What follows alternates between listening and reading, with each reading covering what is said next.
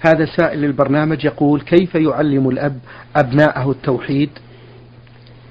الحمد لله رب العالمين وأصلي وأسلم على نبينا محمد وعلى آله وأصحابه ومن تبعهم بإحسان إلى يوم الدين. يعلمهم التوحيد كما يعلم كما يعلمهم غيره من من أمور الدين. ومن أحسن ما يكون في هذا الباب كتاب ثلاثة الأصول لشيخ الإسلام محمد بن عبد الوهاب. إذا حفظوها عن ظهر قلب وشرح لهم معناها على الوجه المناسب لأفهامهم وعقولهم صار في هذا خير كثير. لأنها مبنية على السؤال والجواب وبعبارة واضحة سهلة ليس فيها تعقيد ثم نريهم من آيات الله. ليطبق ما ذكر في هذه في هذا الكتاب الصغير. الشمس يقول من الذي جاء بها؟ القمر النجوم الليل النهار. ويقول لهم الشمس من الذي جاء بها؟ الله. القمر الله. الليل الله. النهار الله. كلها جاء بها الله بها, بها الله عز وجل. حتى يسقي بذلك شجرة الفطرة. لأن الإنسان بنفسه مفطور على توحيد الله عز وجل. كما قال النبي صلى الله عليه وعلى آله وسلم كل مولود يولد على الفطرة فأبواه يهودانه أو ينصرانه أو يمجسانه. وكذلك يعلمهم الوضوء كيف يتوضؤون بالفعل. نقول الوضوء هكذا ويتوضأ أمامهم وكذلك الصلاة. مع الاستعانة بالله تعالى وسؤاله عز وجل الهداية لهم.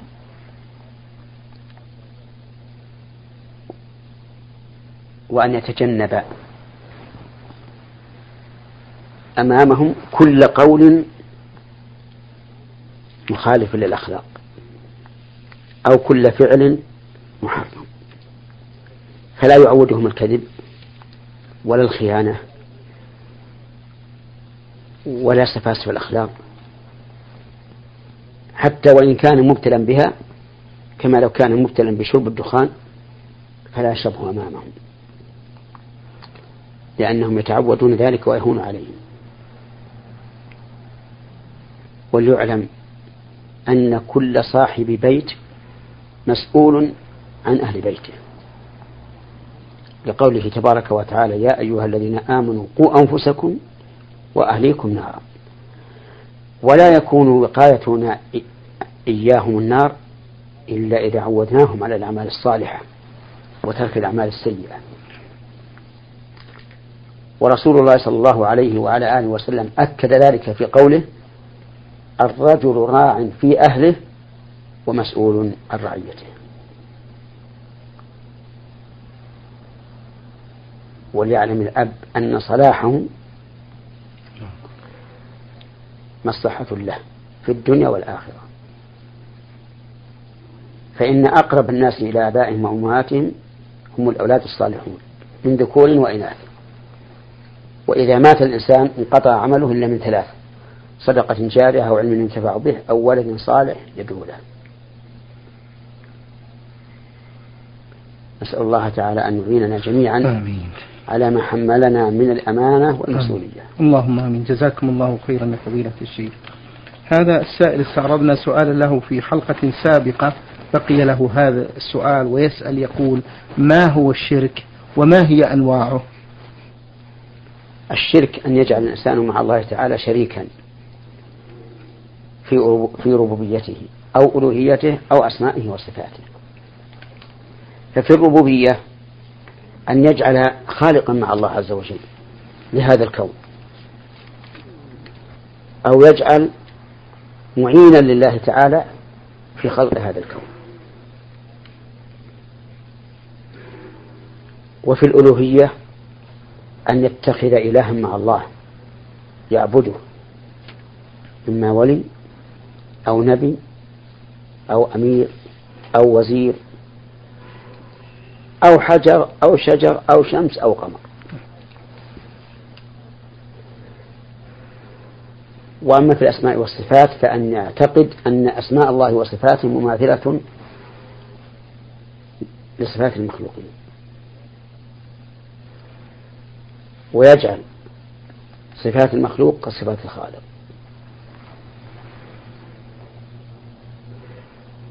وأما أنواعه فمنه الأصغر والأكبر والأخفى والأبين وهو أنواع كثيرة. وما أحسن أن يقول الإنسان اللهم إني أعوذ بك أن أشرك بك وأنا أعلم وأستغفرك لما لا أعلم.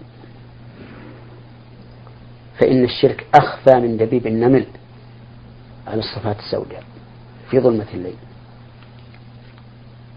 فليحذر الإنسان منه. وليسأل الله الخلاص. وليلجأ إلى الله تعالى دائما مستعينا به. نعم. جزاكم الله خيرا وبارك فيكم. هذا سائل للبرنامج من السودان يقول لقد جمعت مبلغا من المال بفضل الله عز وجل سبحانه وتعالى وهذا المبلغ أريد آه، وهذا المبلغ أريده لبناء منزل وقد وقد يزيد عن تكلفة المنزل وقد يكون أقل آه، تكلفة. فهل في هذا زكاة ما جمعت؟ نعم هذا فيه الزكاة. ما دام نقدا. يعني جنيهات أو دولارات أو ريالات. المهم ما دام نقدا ففيه الزكاة. كالذهب والفضة فيها الزكاة ولو كان الإنسان معده قد أعدها لبناء بيت أو لزواج أو ما أشبه, أو ما أشبه ذلك. هذا السائل من السودان يقول فضيلة الشيخ عندنا في السودان الأطباء آه، تحصلوا على معرفة الجنين داخل الرحم رحم أمه هل هو ذكر أم أنثى؟ هل ذلك يخالف الآية الكريمة ويعلم ما في الأرحام؟ هذا لا ينافي الآية الكريمة. لأنهم إنما يعلمون بعد أن يخلق. والملك الذي يؤمر بأن يكون الجنين ذكرا أو أنثى يعلم ذلك أيضا.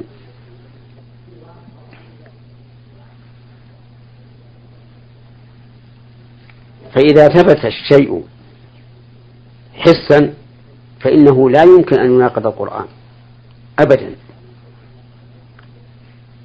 لأن القرآن لا يأتي بالمحال. وعلى هذا فنقول العلم المتعلق بما في الأرحام. يشمل عدة أشياء. أولا هل هو ذكر أو أنثى؟ وهذا قد يختلف من زمان إلى زمان. يعني قد يكون هناك زمان لا يمكن العلم بأنه ذكر أو أنثى ثم يرتقي الطب ويعلم. الثاني علمه العلم هل يموت قبل خروجه أو يخرج حيا؟ والثالث إذا خرج حيا نعم. هل تطول مدة بقائه في الدنيا أو لا؟ والرابع هل هذا سيكتب واسع الرزق أو رزقه ضيق؟ وهل يكتب سعيدا أم شقيا؟ كل هذه علوم تتعلق بالحمل بعضها نعلم علم اليقين أنه لن يستطيع أحد أن يصل إليها.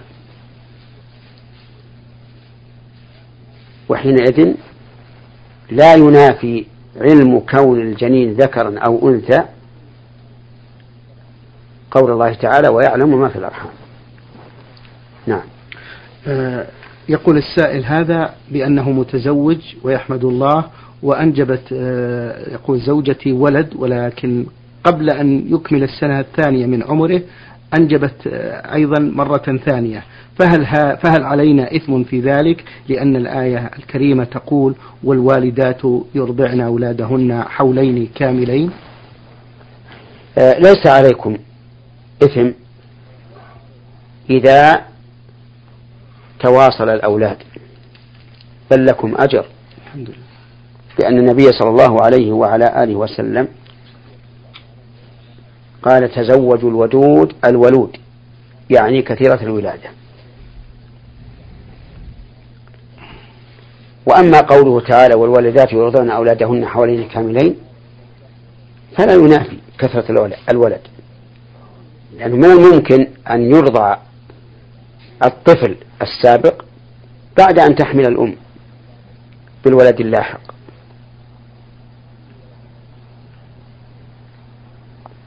وقد هم النبي صلى الله عليه وسلم أن ينهى عن الغيلة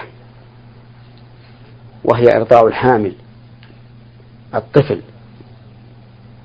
قال ثم رأيت فارس والروم يغيلون ولا يضر أولادهم شيئا. فلم ينهى عنها. فأقول لأخي السائل بارك الله لك في أهلك وفي ولدك وأكثر من أولادك ومالك. نعم. جزاكم الله خير. آه هذه رسالة وصلت من مستمع للبرنامج يقول فضيلة الشيخ حفظكم الله يقول هل الوسواس في القلب يعتبر من النفاق أم يدل ذلك على ضعف الإيمان لهذا الشخص؟ حيث أنه لا طاقة له في ذلك ويراوده الوسواس في فترات كثيرة خاصة عندما ينوي فعل عمل الصالحات. الوسواس في القلب ليس نفاقا ولا دليل على ضعف الإيمان بل هو دليل على قوة الإيمان. إلا أنه يجب على الإنسان أن يقاومه فقد شك فقد شك الصحابة رضي الله عنهم هذه الوساوس إلى رسول الله صلى الله عليه وعلى آله وسلم. فقال أوجدتم ذلك؟ قالوا نعم. قال ذاك صريح الإيمان. يعني خالص الإيمان. ثم أمر عليه الصلاة والسلام من وجد ذلك أن يستعيذ بالله من الشيطان الرجيم وينتهي.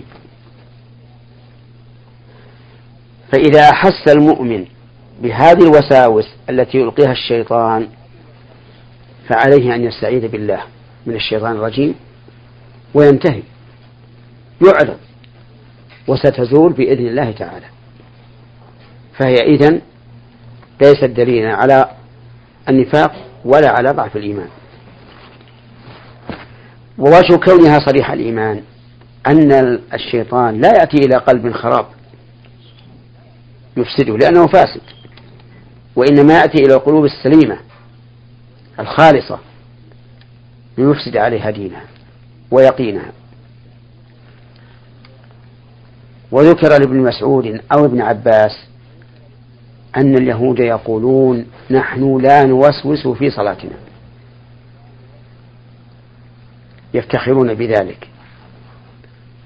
فقال صدقوا. وما يصنع الشيطان بقلب الخراب. الشيطان قلب الخراب ما هو بشيء يخربه خربان. ولكن على من ابتلي بهذه الوساوس أن يستعيذ بالله من الشيطان الرجيم ولا يلتفت إليها ويمضي في عمله. إن دنيويا كان أو أخرويا.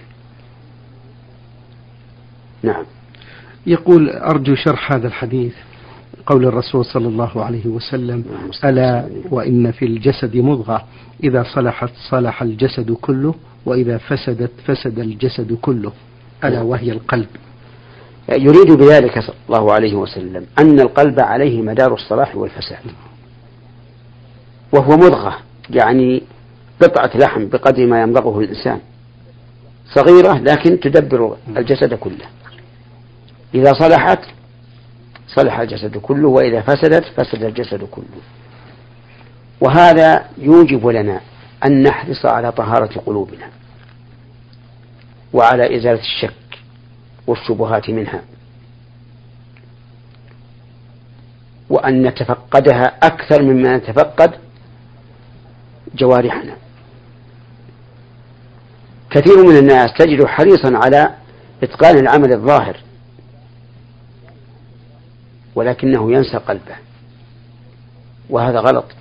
أهم شيء أن تكون دائما مفتشا عن القلب. ما إخلاصه ما اتجاهه ما توكله ما استعانته وهكذا. فإذا صلح القلب صلح الجسد كله. وإذا فسد فسد الجسد كله. نعم. أحسن الله إليكم. يقول يا فضيلة الشيخ هذا السائل ما العلاج المناسب لانشراح الصدر حيث أنني أعيش في ضيق شديد؟ وجهوني مأجوري. نعم. العلاج المناسب كثرة ذكر الله عز وجل. قال الله تعالى ألا بذكر الله تطمئن القلوب. ومن العلاج أن لا يهتم الإنسان بأمور الدنيا وأن لا يكون له هم إلا الآخرة. ومن العلاج أن يكون الإنسان بادلا لمعروفه. سواء ببذل المال أو ببذل المنافع بذل البدن يساعد إخوانه أو ببذل الجاه. فإن هذا يوجب انشراح الصدر.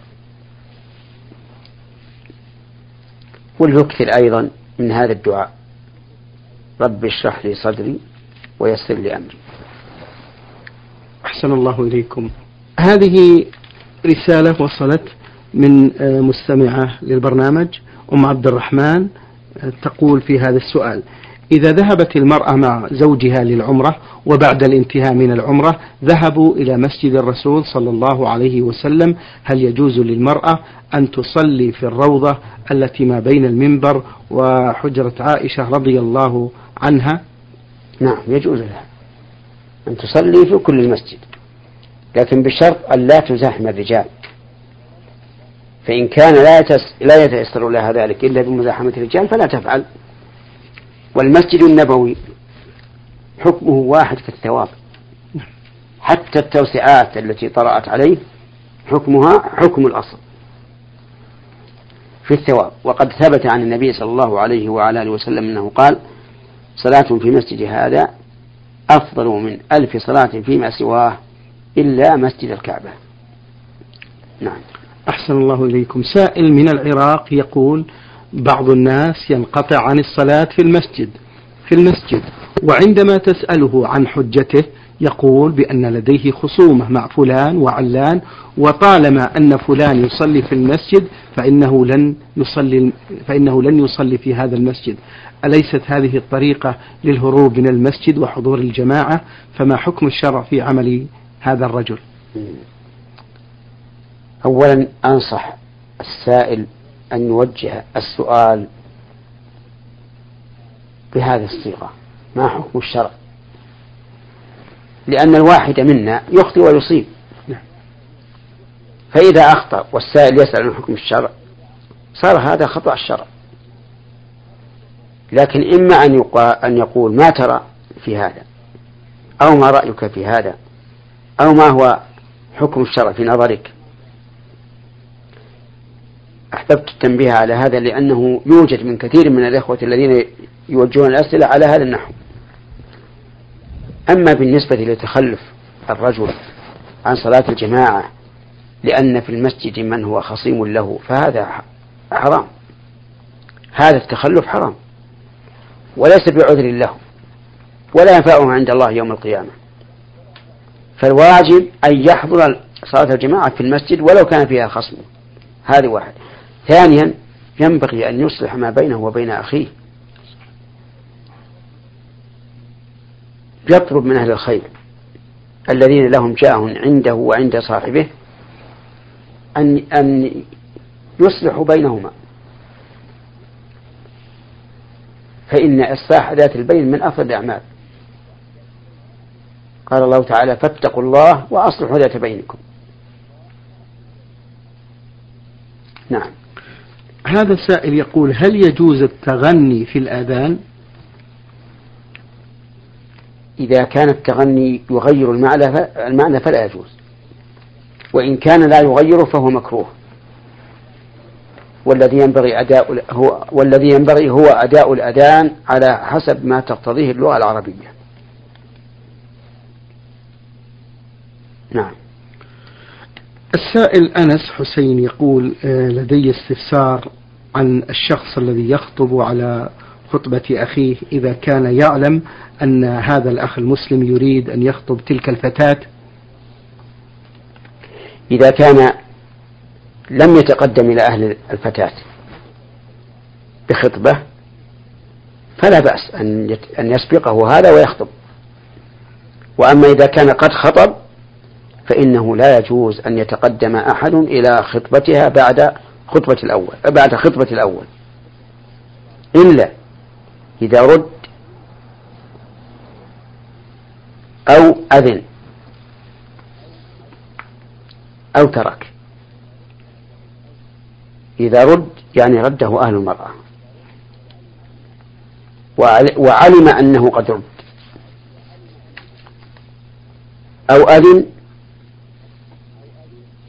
بأن يذهب من يريد الخطبة إلى الخاطب الأول ويقول بلغني أنك خطبت فلانة فأرجو أن تتنازل لي. أو يترك يعني يعلم أنه عدل عن خطبتها بحيث تزوج غيرها بعد أن خطب. لأن بعض الناس يخطب من جماعة ويتأخرون في الرد عليه فيتزوج ويدعهم فإذا علمنا أن الرجل ترك خطيبته فإن لغيره أن يخطبها. نعم. يقول هذا السائل ما هي خير الأسماء التي ما هي؟ ما هي خير الأسماء التي للمسلم آه، أن يأخذ بها أو أن يسمي بها أبناءه؟ خير الأسماء؟ بل أحب الأسماء إلى الله عبد الله وعبد الرحمن. نعم. هذا سائل يقول في هذا السؤال. كأن السائل نعم حينما قال ما هي خير الأسماء كأنه يشير إلى ما اشتهر عند العامة حديثا وهو خير الأسماء ما حمد وعبد. وهذا حديث ليس بصحيح. بل هو موضوع مكتوب على رسول الله صلى الله عليه وعلى آله وسلم. والذي صح عنه أنه قال أحب الأسماء إلى الله عبد الله وعبد الرحمن. وأصدقها حادث وهمام. نعم. أحسن الله إليكم وهذا السائل ميم خاء عين مقيم بالكويت يقول بأنه شاب كان يعمل مع شخص وقت إضافي وكان في كل فترة يعطيه هذا الشخص الحساب كاملا بعد أن يسأله عن عدد الأيام التي اشتغل معه فيها. وبعد ذلك يقول اكتشفت بخطأ في المبالغ التي أخذتها بزيادة مع العلم بأن هذا المال أنفق في بناء منزل. نعم.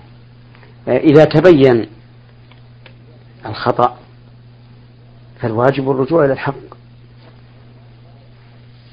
والواجب على هذا الذي أخذ أكثر مما يستحق أن يرد ما زاد على صاحبه. فإن قدر أنه مات رده على ورثته.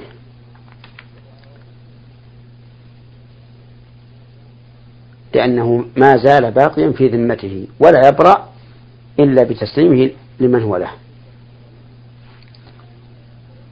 نعم. جزاكم الله خيرا من الأردن. هذه السائلة نون سين را تقول متى تذكر أذكار الصباح والمساء على وجه التحديد؟ هل نذكرها في الصباح قبل طلوع الشمس؟ وهل يجوز ذكرها بعد طلوعها؟ وبالنسبة لأذكار المساء هل نذكرها قبل الغروب؟ وهل يجوز ذكرها بعد غروبها؟ الأمر في هذا واسع. فأذكار الصباح من حين يطلع الفجر. إلى أن ترتفع الشمس ضحى. وأذكار المساء من حين أن تصفر الشمس إلى منتصف الليل أو قريبا منه. لكن أحيانا تأتي أذكار معينة محددة مثل من قرأ آية الكرسي في ليلة لم يزل عليه من الله آه، حافظ ولا يقربه شيطان حتى يصبح. فما قيد بالليل فهو بالليل. نعم. السائلة تقول هل آثم إذا ذكرت شخص بما يكره داخل نفسي أي بيني وبين نفسي دون أن أتحدث في ذلك مع الآخرين؟ هل يدخل هذا في باب الغيبة؟ لا يدخل هذا في الغيبة ولكن إذا حدثت النفس عن أخ مسلم فإن الأفضل كفها.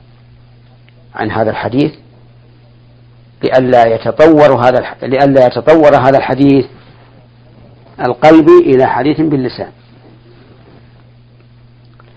ولئلا يكون هذا من باب إساءة الظن بالمسلم والأصل في المسلم العدالة وأن لا يظن به ظن السوء. نعم. أحسن الله إليكم. هذه سائلة تقول في هذا السؤال فضيلة الشيخ هل كيفية الغسل من الجنابة مثل كيفية الغسل من الحيض؟ أعني غسل المرأة من الحيض مع توضيح ذلك مأجورين. غسل الجنابة وغسل الحيض شيء واحد.